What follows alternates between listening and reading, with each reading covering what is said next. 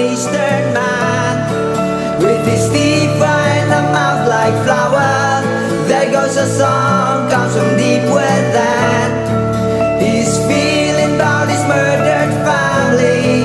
My Assalamualaikum lawyer. warahmatullahi wabarakatuh.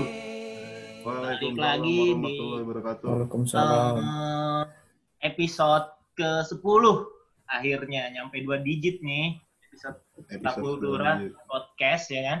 Eh, seperti biasa, gue gak sendirian. Gue selalu ditemenin sama partner gue yang selalu ada kayak blackout ya kan. Gis. Sehat Gis. Alhamdulillah sehat bro Gap. Nih kita hari ini mau ngebahas apa nih Gis nih? Kita mau hari ini kita ba- banyak sih Gap sebenarnya yang bisa Hmm. dibahas dari narasumber kita yang satu ini. Tadi, tadi Ah, jadi orang ini spesial banget lah asli. di kalangan tertentu ya utamanya di Parah. Telkom University ini di Telkom University ini orang gokil banget Gap. Ajib. Setuju gue. Hmm, Kemarin Iya, jadi orang ini orang orang ini nih narasumber kita kali ini dia berasal dari timur, Heeh. Ke barat. dari berasal enggak berasal dari timur, dia Dari timur. dia merantau dia merantau ke Jawa dan akhirnya bisa kuliah di kuliah di Bandung. Ah, sebelumnya Oh, Jis, tapi- ini gua ngasihin dulu kali ya. Iya, boleh. Do doi Mm-mm. alumni Taruna Nusantara. Keren. Gokil. Keren. Banyak banget makanya makanya pas pas kemarin "Wah, siapa nih narasumber kita kali ini? Wah, dia. Wah, apa yang dibahas? Nih, banyak banget ya Sigit. Gokil, gokil. Iya, Langsung dari aja masa kita panggil apa gimana? Apa mau hin lagi nih? Wah, ada hin lagi. hin Ada lagi gua hin gua. Ada lagi hin terbaru lu coba coba kasih hin dulu lah biar orang-orang tuh makin penasaran. Doi ketua Uh-uh. pelaksana konser yang paling megah di Sabuga, Jis. Waduh. Gokil. Tuh steroids bukan sih? Steroid.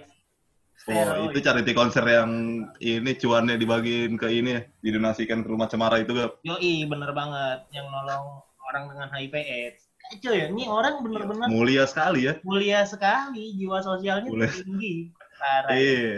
Keren ya. Terus kalau kita kan biasanya orang ini gap ya jago bahasa Inggris, bahasa Uh-huh. Indonesia. Hah? Ini orang juga jago di bahasa pemrograman nih gap. Gokil.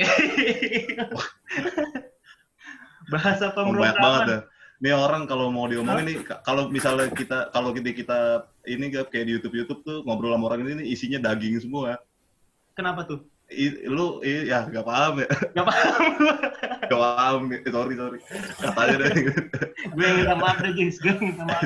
Salah. Tapi kalau di YouTube YouTube tuh kan kalau misalnya lu Hmm. ngobrol apa misalnya ada video-video ngobrol bareng kayak Deddy Corbuzier sama Mardigu Bosman tuh Bosman. Oh, oh.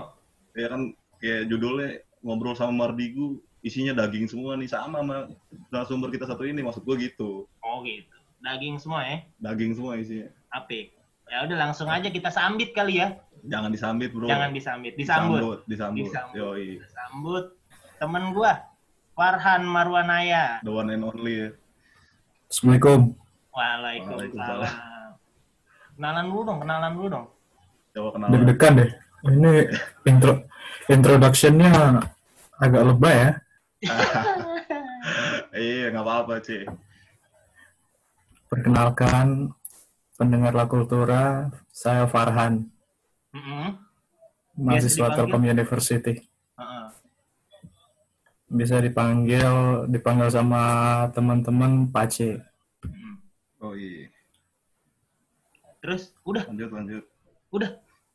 Apalagi yang Gua udah perlu di- dia- banget. Dia. Loki, Loki, Loki banget gak? Anaknya Loki banget ya. Loki Iya, kita kita udah hit semua bakat-bakatnya dia pas dia perkenalan cuma ya udah gitu emang. itu doang. Bro, Iya. lu harus Oh, mungkin gini kali gak? Gak mungkin dia kalau bisa mungkin nih si Pace ini nih kalau misalnya pengen Stella Kultura pengen tahu lebih dalam mungkin harus cek di website dia aja kali ya. Wih, Sadi. Bukan di sosmed lagi. Website. Kan di sosmed lagi dia. Coba cek ini. Eh, tapi sa kalau lagi zamannya klarifikasi kan saya mau ikutan klarifikasi juga ya. Heeh. Iya. Iya, introduction-nya kalian terlalu lebay. Heeh. Ah, Ya saya Tapi tidak kan- se tidak kayak gitu. Se- C, kita ngomong berdasarkan fakta ya nggak sih, Jis? mm. La Kultura nih nggak pernah bawa berita-berita hoax, C. apa yang kita omongin Oh, iya. insya Allah fakta. Iya. Oke, kalau begitu ya boleh lah diterima. Ya, Jis, Hmm. lanjut nih.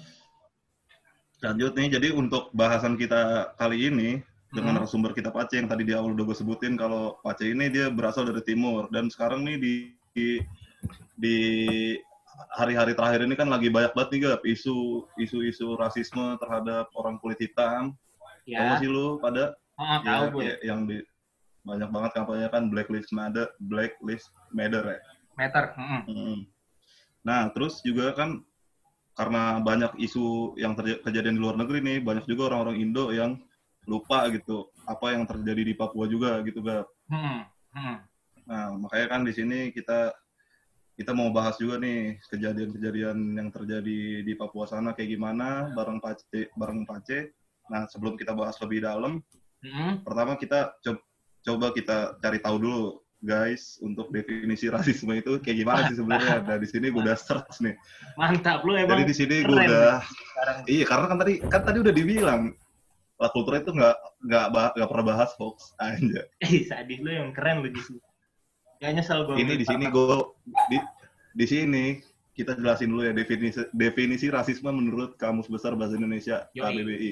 Heeh. Jadi rasisme itu menurut KBBI itu artinya nggak rasialisme. Rasialisme. Kalau rasialisme menurut Rasialis- KBBI.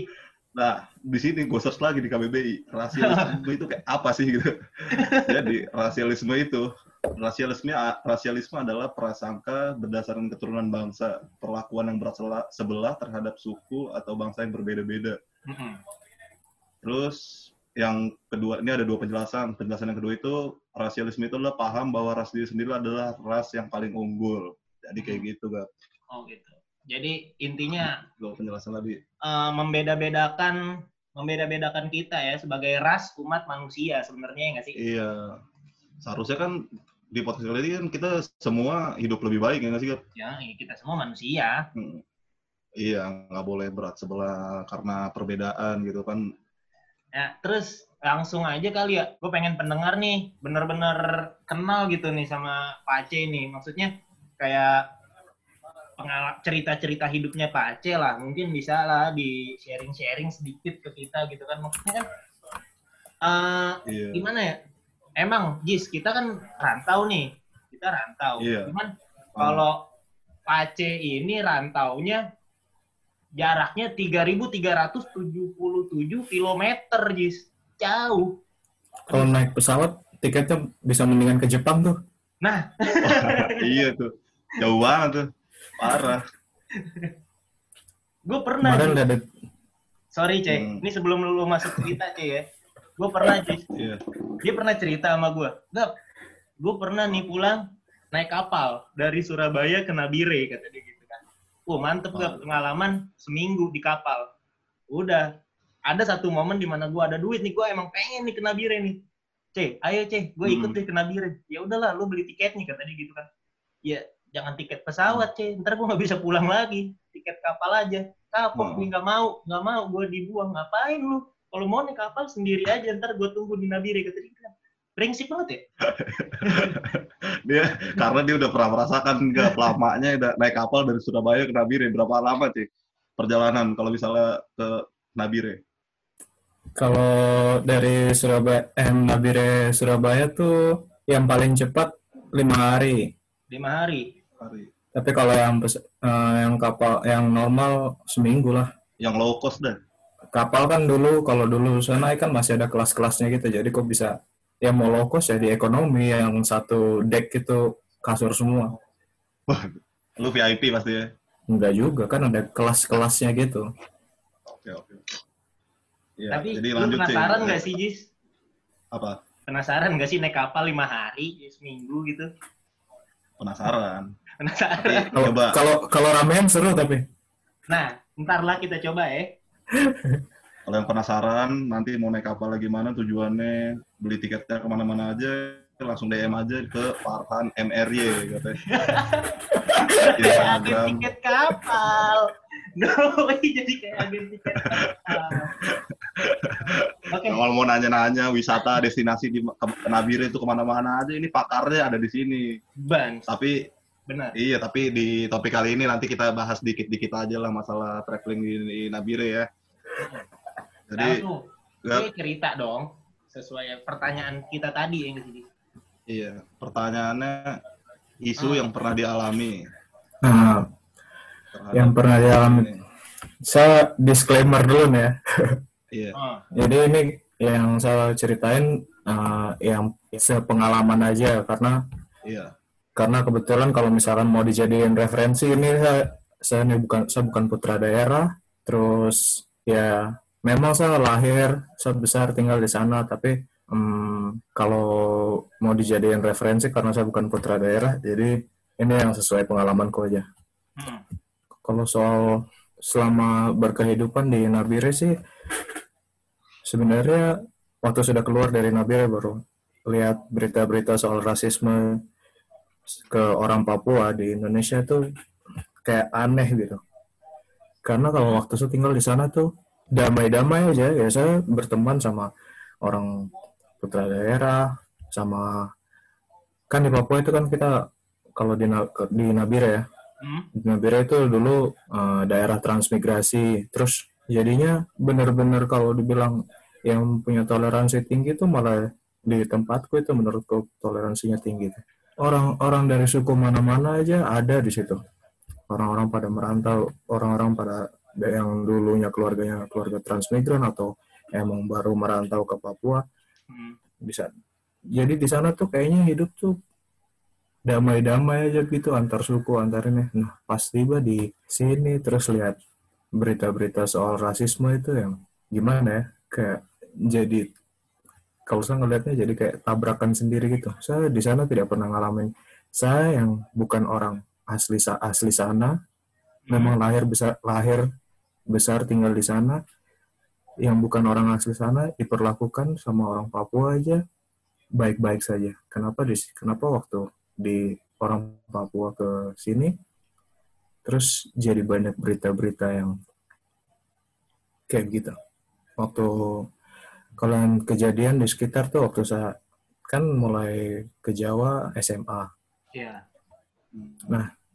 Itu juga ya kejadian juga Hmm. saya sama kawan-kawanku yang yang dari Papua pasti dianggap di dianggap sebelah mata lah sama orang-orang yang ada pasti ada juga orang-orang yang pengen tahu tapi nggak jarang juga yang kayak misalkan contoh paling ini di sana pakai baju kan tidak hari-hari nah itu kan Ya Allah. itu itu kan pengalaman gimana? pribadi ya. Emang di sana, di sana emang di sana ada listrik. Kalau dibilang di sana tidak ada Indomaret, oh udah diketawain habis-habisan.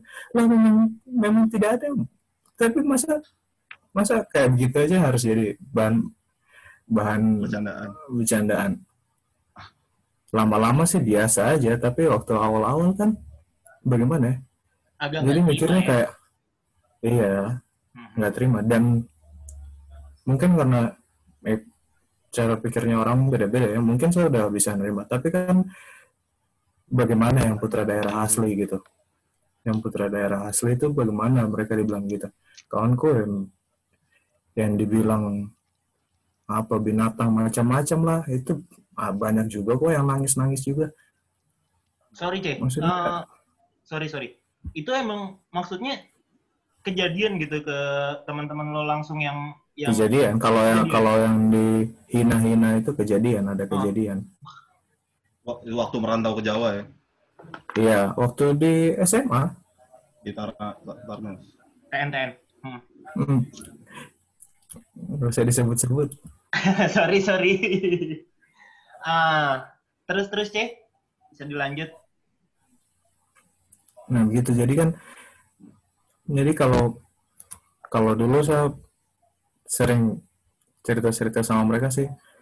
Hmm. Maksudnya kalau menurut ini yang menurutku ya, ini disclaimer lagi, ini berat, ini opini pribadiku ya. Hmm. Kenapa kenapa sih orang-orang begitu tuh?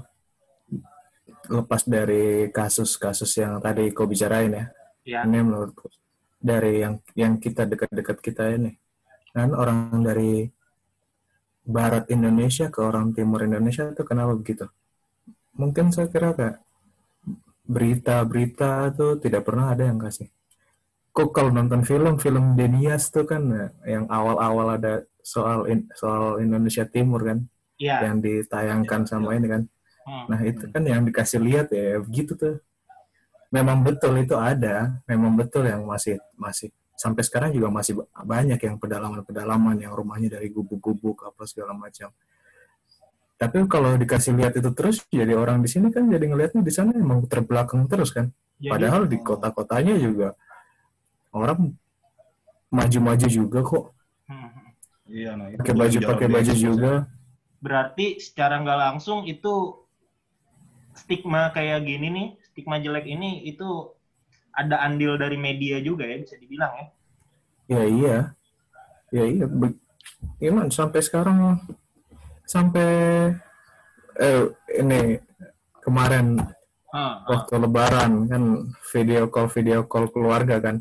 ya, Itu eh, di keluarga sendiri aja ada yang masih nganggap di sana tuh fasilitas bukan menganggap kita orang ya, tapi menganggap fasilitasnya terbelakang gitu. Kan gimana? Maksudnya mereka tuh sudah tidak tahu, tidak dikasih tahu, terus tidak mau cari tahu juga. Nah, itu sih sumber masalahnya di situ ya. Nah, terus nih, eh, ini baru banget masuk berita, cuy. Blokir internet Papua, Jokowi dan Menkominfo divonis melanggar hukum, ya kan? Ini baru banget masuk nih hari ini nih. Jadi Pengadilan Tata Usaha Negara kita memutuskan Presiden Jokowi dan Menteri Komunikasi dan Informatika telah melanggar hukum karena memblokir akses internet di Papua dan Papua Barat pada tahun lalu. Jokowi dan Menkominfo diharuskan meminta maaf kepada masyarakat. Nah, ini ini kan emang tahun lalu kan emang sempat memanas ya konflik ya Papua itu kan. Pertama eh, yang asrama Papua di Jawa Timur itu kan. Hmm.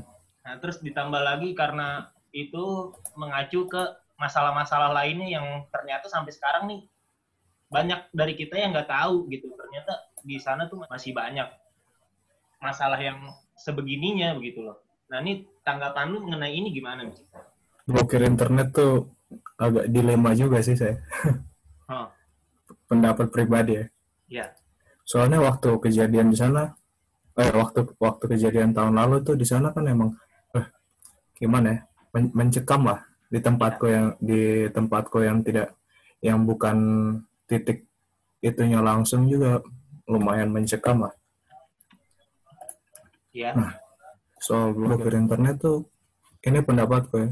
Waktu itu saya setuju, cuma lama-lama jadi kayak kalau dibilang soal kemanusiaan ya lumayan bentrok.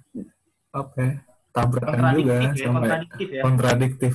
Oh, Saya setuju soalnya di sana waktu itu tuh hoax tuh cepet banget hoaxnya. Nah, jadi waktu itu di kalau di tempatku tuh dibilang ada satu warga ditembak polisi di Jayapura baru dikirim pulang ke Nabire terus besoknya mau arak-arakan padahal sebenarnya itu bukan itu sebenarnya polisi yang ditembak. Nah jadinya gimana ya mereka nih memang pengen banget buat bikin rusuh hmm, hmm. di momen itu saya lebih setuju buat blokir tapi Blokir. kalau buat kalau kita nggak sampingin soal saya punya keluarga atau apa segala macam emang diskriminatif sih itu diskriminatif banget sih kayak gitu nggak nggak seharusnya kayak gitu Ya tadi kan ada berita dari ini ya pemblokiran internet.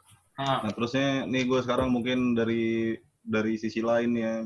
Ini di sini gue memba- mau bacain tweetnya Hana Al Rasid. Ya. ah, Jadi untuk mem- apa menyikapi perilaku rasisme ini, menurut Hana Al Rasid itu kita nggak cukup dengan diri kita pribadi tidak rasis, tapi kita tuh menurut dia kita tuh harus speak up dengan masalah yang ada ini. Misalnya ada Hmm. masalah rasisme nih, misalnya ada, misalnya lu nih lu lu melakukan tindakan rasis dan gua dan gue nih Abdul Aziz, gue nggak rasis, terus gue diem aja gitu ngeliat lu ngeliat lu melakukan tindakan rasisme. Menurut Hana Al Rasid itu salah. jelas Kenapa? karena Karena mentoleransi kerasisan adalah sebuah kerasisan benar nggak? Nah, iya betul. Nah, di sini juga ada quotes nih dari Desmond Tutu. mantap If you are neutral in situation of injustice, you have chosen the side of the oppressor kata dia. Coba sih, didefinisiin pakai bahasa pemrograman misalnya. Eh, iya, Cek. kan if you're net Eh, if you're neutral to apa If you are neutral in situation of injustice, you have chosen the side of the oppressor. Coba translate ke bahasa Python. If Sialan. Iya, jadi gini lah kira-kira. Jadi kalau memilih lu memilih netral di situasi yang mm, Tidak tidak adil. adil, Mm-mm. itu berarti lu berarti lu tidak mendukung keadilan, gitulah maksudnya ya. pendengar lah kultura juga pinter-pinter kali Jis nggak usah ditranslate Ya, benar juga ya. Alhamdulillah. Alhamdulillah. Hmm, Smart People 2.0. Smart people 4.0. gitu kan. Balik lagi ke kasus yang tadi nih, Cek. Hmm. Masih, soalnya ini masih hot banget kan. Iya, jadi eh, yang masalah pemblokiran internet ini, tuntutannya dari PT UN adalah meminta maaf kepada masyarakat.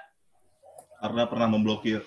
Iya, saya setuju-setuju aja sih kalau dipaksa buat minta maaf pas pemblokiran itu Hmm. mungkin memang waktu itu tujuan mereka ya buat mengurangin hoax-hoax gitu tapi lama-lama dipikir kan itu jadi tidak kalau cuma di kalau cuma diredam kayak gitu kan tidak menyelesaikan masalah ya sebenarnya kan waktu itu mungkin solusinya yang efektif waktu itu buat meredam kekacauan tuh dengan blokir internet itu ya. Nah, kan udah kejadian sekarang. Berarti kan harusnya setelah selesai itu, mungkin itu bukan uh, solusi yang baik ya. Iya. Tapi tapi efektif waktu itu. ya. Efektif Berarti sekarang kan baik, pas sudah pas sudah selesai, pas sudah selesai ya udah.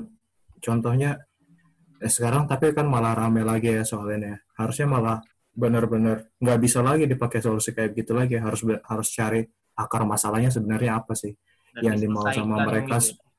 iya yang ma- dimau sama mereka tuh sebenarnya apa segala macam itu yang benar-benar harus diselesaikan masa mau pakai solusi solu- solusi yang opresif mulu kayak gitu keren bahasaku. Kali emang ini ini narsum kita kali ini emang keren nggak? Tapi Parah, oke. daging semua, Jis. Iya daging kamu udah paham kan maksud daging. Yo, Gue pengen nanya, pengen nanya nih cuy. Kalau misalnya mungkin pendengar setia kita nih di La Kultura pengen pengen tahu lebih dalam tentang isu-isu di yang terjadi di Papua itu kira-kira bisa baca di mana gitu-gitu cuy. Artikel-artikel yang validnya. di we need to talk about Papua saya saya, saya berita Papua lihatnya di situ sih Oh, Oke oke. kalau saya kalau akun-akun akun-akun Twitter gitu hmm, jarang jarang nih saya, saya lihat. Soalnya, satu website soalnya satu website itu aja saya lihat. Coba search aja di Google itu we need to talk about Papua itu. Oh, cuma kalau cuma kita jadi kita jadi pengguna internet juga harus pintar milih-milih. Bukan pintar milih-milih pintar validasi juga menurutku ya. Karena nih saya, saya cerita soal kawan-kawanku yang OPM nih. Saya juga Hmm. punya kawan-kawan yang Oke. maksudnya waktu saya waktu saya tinggal di sana kan saya juga punya kawan-kawan yang emang emang emang sekarang aktif di organisasi-organisasi kayak gitu kan. Hmm, tapi mereka masih baik-baik aja gitu. Tapi ada juga ada juga. Jadi kayak jadi kayak ini yang saya ngalamin ya saya nggak tahu aslinya kayak gimana tapi yang saya ngalamin ya ada yang memang benar-benar dia apa-apa sedikit jelek-jelekin jelek-jelekin jelek-jelekin. Soal eh, rasisme soal apa segala macam di pokoknya dia tidak cuma ngasih fakta tapi dia tambah-tambah bumbu-bumbu deh. Tapi ada juga yang memang dia ngelihatnya ini kejadian nih kejadiannya kayak gini. Dia cuma ngasih tahu gitu. Dia pengen semua orang ya jangan gitu lagi deh. Tapi ada Hmm. ada yang memang pengen pengen bikin gesekan terus gitu loh. Paham, paham, paham. Perbedaan Gitu. perbedaan itu ya. ya jadinya nanti di nanti di di sumber-sumber dari apalagi dari internet ini ya harus di Pilah-pilah ya. jadi jadi pilah-pilah itu itu bukan soal rasisme dong bu- buat semuanya deh kayaknya itu Semua general informasi yang kita Iya. ambil dari internet emang harus kita pinter-pinter milah-milah ya. Iya. bukan dipilih-pilih divalidasi Divalidasi. kalau pilih-pilih info kita kayak orang-orang bawa-bawa WhatsApp nanti Oh iya benar, benar. Setuju. Bapak, WhatsApp. Ini to talk about Papua ya. yang saya lihat sih biasanya di situ lumayan lengkap kok itu maksudnya dia ngeling-ngeling ke mana ke mana gitu. terus kalau soal soal rasisme Indonesia ke orang-orang Papua yang biasanya yang kalau apalagi setelah kasus George Floyd nih. Iya. kan jadi orang Papua kan ngerasa loh itu orang-orang Amerika aja bersatu buat demo pemerintahannya gitu. Oh, coba kita yang pernah ma- asrama asrama mahasiswa yang pernah dikepung selain asrama Papua asrama mana lagi coba? Ini agak bagaimana ya? Kenapa Kalau- mesti berat sebelah gitu ya? iya nah itu tadi saya bilang rasisme di mana-mana di, di Indonesia juga soal rasisme kejadian ini pengepungan asrama mahasiswa tuh selain ke asrama mahasiswa Papua asrama mahasiswa mana yang pernah dikepung gitu kenapa bisa kenapa cuma asrama Papua dong yang pernah ada masuk berita dikepung polisi gitu kan Dan ken- agak aneh ya Dan kenapa mesti dikepung gitu? Emang apa ya salahnya? iya kenapa Iya Ma- kan? mahasiswa punya eh, dikepung polisi loh mahasiswa. Iya. mahasiswa Papua yang bawa-bawa bintang kejora sekarang ormas-ormas bawa bendera masing-masing. Santai-santai aja kenapa bawa bendera bintang kejora gimana gimana mungkin dia mungkin dia bukan mau separatis. Mungkin dia bukan OPM malah. Dia cuma bawa bendera itu sebagai simbol ya. Simbol kalau kami juga bisa sama sama kayak kalian mungkin ya mungkin kami juga manusia gitu. Misalkan itu di dibahasakan dengan simbol bendera itu. Iya. Tapi terus dibilangnya dibilangnya masih separatis segala macam.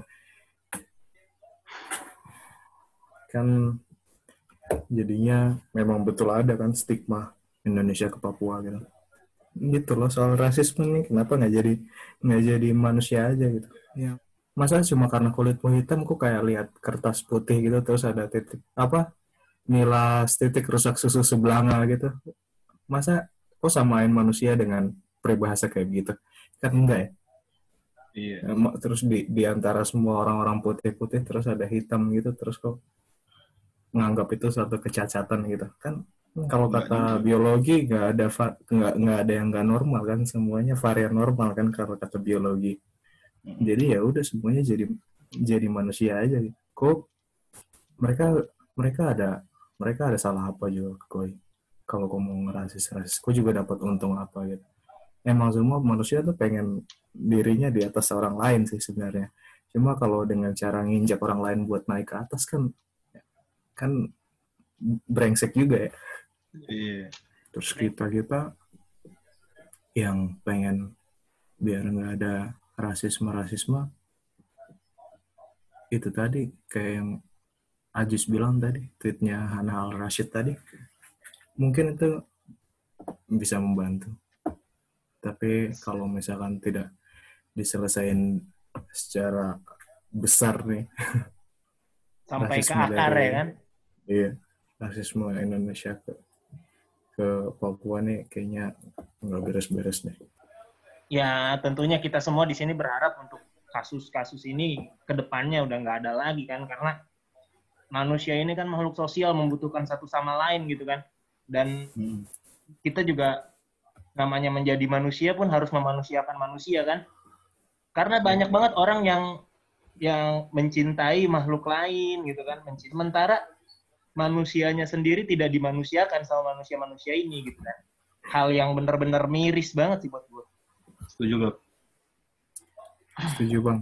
Nah, udah cukup panjang, dalam, dan bikin gue sakit dengernya karena gue nggak bener-bener nggak nyangka bener-bener kenapa sih orang bisa kayak gini gitu kan? Iya. Huh, eh, langsung aja deh cek, gue pengen denger nih harapan lu cek dari hati lu paling dalam nih. Hmm, buat harapannya, kalau buat teman-teman yang dari Papua, anak-anak Papua banyak kan yang kuliah-kuliah di di di luar dari Papua kan. Bisa tahu mungkin mereka harapannya bisa setara dengan orang-orang orang- orang-orang di Indonesia bagian barat lah istilahnya. Kita semua kan keluar dari kita semua merantau dari Papua keluar kan memang tujuannya pengen jadi yang lebih baik lagi kan. Terus balik ke sana buat bangun daerah yang lebih baik kan. Karena ya karena apa pun alasannya lah. Karena kondisi sosial di sana dan segala macam. Jadi menurutku tuh ya orang-orang di sini juga diredam lah itu rasisme-rasisme gitu. Mereka ke sini tuh kan karena merasa ya mereka juga pengen setara gitu sama kalian gitu yang ada di yang ada di dapat fasilitas di Indonesia bagian barat ini. Jadi kalau mereka ke sini pengen jadi lebih bagus ya kenapa nggak dibantu gitu? Kan bineka tunggal ika ya harusnya semua Indonesia merata ya, gitu kan? Jangan malah di jangan malah di omong-omongin malah di hujat-hujat kan jadinya minder. Mereka yang mau yang tadi pengen lebih baik itu. Terus minder terus balik lagi ke sana. Malah mereka di sana cerita lagi cerita lagi eh, pengalamannya. Ah saya di Jawa di gini-gini. Saya di di luar Papua malah di gini-giniin. Padahal mereka niatnya pengen setara sama kalian. Iya. jadi kalau bisa bukan kalau bisa harus bisa sih. Ya meskipun yang bercanda-bercandaan tapi ya ini Indonesia kan luas ya. Sukunya macam-macam ya. Terus dari cara bersosial juga di tempat masing-masing beda-beda. Kalau misalkan kok nganggapnya bercandaan ternyata dia nganggapnya rasis dia balik ke sana malah mereka punya stigma kalau orang-orang di luar Papua ngerasisin mereka orang-orang di luar Papua nge-treat mereka ya begitu-begitu lagi. Jadinya tidak tidak selesai-selesai nih. Jadi mereka tuh ke sini tuh mau belajar, mau bisa lebih baik, biar ke sana, biar bisa baikin daerahnya, biar tidak dibilang tidak ada listrik, tidak pakai baju, masih pakai koteka, gitu-gitu kan. Jadinya ya harapannya semuanya bisa mengerti lah satu sama lain. gitu. Begitu. pesan dari Pace ini. Mantep. Anggapnya. Mantep banget, dalam banget, Iya nih kalau semua banget. kalau semua kalau semua orang yang denger apa semua orang bisa denger bisa paham maksud yang dibilang sama Pace menurut gua pasti kita da- daerah timur sana di Papua juga bakal makin maju juga kalau misalnya kita saling membantu. Benar nggak sih? Amin, amin, amin. Kalau yang dengar paham maksudnya berarti yang tadi nggak nggak maksud ya? Apa? Gak, gak. Lu lu mau gitu sih. Apa? C, Dia dia malah C, dia lu, malah- lu Pace nih, tuh lu malah udah, bikin maksud- lu udah ngasih closure yang keren banget nih. Saat gitu kan. Iya. Terus lu ngejatuhin diri lu, lu jangan gitu bro. Dia gitu. Tetap emang, emang la, kul- la kultura ini emang susah banget buat serius. Maksud gua, maksud gua nih kalau misalnya orang Oh, itu tadi maksudnya. Doi- apa? Iya lanjut. maksud gua kalau misalnya orang denger pesan lu tadi dia diresapin dipahamin sama dia dalam-dalam terus dilakuin itu bakal jadi sesuatu yang keren banget Oh. ke depan yang menurut gua gitu Gitu. Oke, eh, eh, ini La Kultura sekarang mulai dari episode 10 ini kita ada segmen baru kan? Mm-mm. Namanya segmen Quotes Ajis ya kan? Segmen terakhir Quotes sebelum Abdul. closing. jadi Abdul Aziz di sini akan memberikan quotes quotes di setiap episode ke depannya di setiap akhir acara jadi kalau misalnya kalian mau dengerin podcast La Cultura dia kalau misalnya emang mau denger quotes dari gua dengerin Harus sampai, sampai habis. akhir. Ah, Tapi ini ada aja orang-orang bangsat langsung di play ke akhir, Gap. Emang sengaja dengerin quotes lu doang ya? Iya, dengerin quotes gue doang. Kagak, pasti enggak. Ya harus dengerin semuanya. Jadi kalau kalian tuh kalau dengerin apa-apa tuh dari awal sampai akhir jangan jangan setengah-setengah. Yoi. Yoi. Nih sekarang gue mau bacain dulu nih quotes kita di episode ke-10 ini. Yoi. Ini quotes ini Gap, Heeh. eh, dari Mahatma Gandhi. Cakep. Mahatma Gandhi. Mahatma, Mahatma Gandhi. Jadi quotes dari Mahatma Gandhi ini, it's always been a mystery to me how people can respect them, themselves when they humiliate other humans. Yoi. Gimana? Gimana? Oke nggak? Tadi bacain quotesnya? Eh bacain quotesnya oke. Cakep. Cakep banget sih. Oke Lumayan bang. Oke. Karena kita udah quotes Adis, berarti kita langsung ke penutupan kan. Setelah cukup lama kita menghantui telinga kalian dengan pesan-pesan yang sangat bermanfaat buat kita juga kan untuk menjadi manusia yang bisa memanusiakan manusia ya kan. Betul. Eh, seperti biasa, kalau misalnya kalian ada topik atau pembahasan yang pengen dibahas gitu, bisa reach kita langsung di lakultura underscore ID, kita ada di Twitter dan Instagram. Terus misalnya kalian pengen jadi narasumber langsung untuk ngebicarain topik yang kalian punya nih, bisa banget gitu. Karena admin adminnya bener-bener santai, low key abis, selu pokoknya. Jangan jangan ragu, jangan sungkan ya kan. Iya, langsung aja. Terima P- kasih. PPin aja, PPin. Langsung PPin kita aja di, Insta- di DM Instagram atau di DM Twitter. Yoi, bener banget. Hmm. Terima kasih eh, Pak Aceh nih buat waktunya, buat ceritanya, buat harapannya yang bener-bener luar biasa. Sehat-sehat terus semuanya. Sekian dari kami. Aku Dura pamit undur diri. Assalamualaikum warahmatullahi wabarakatuh. comes from deep within. He's feeling about his murder.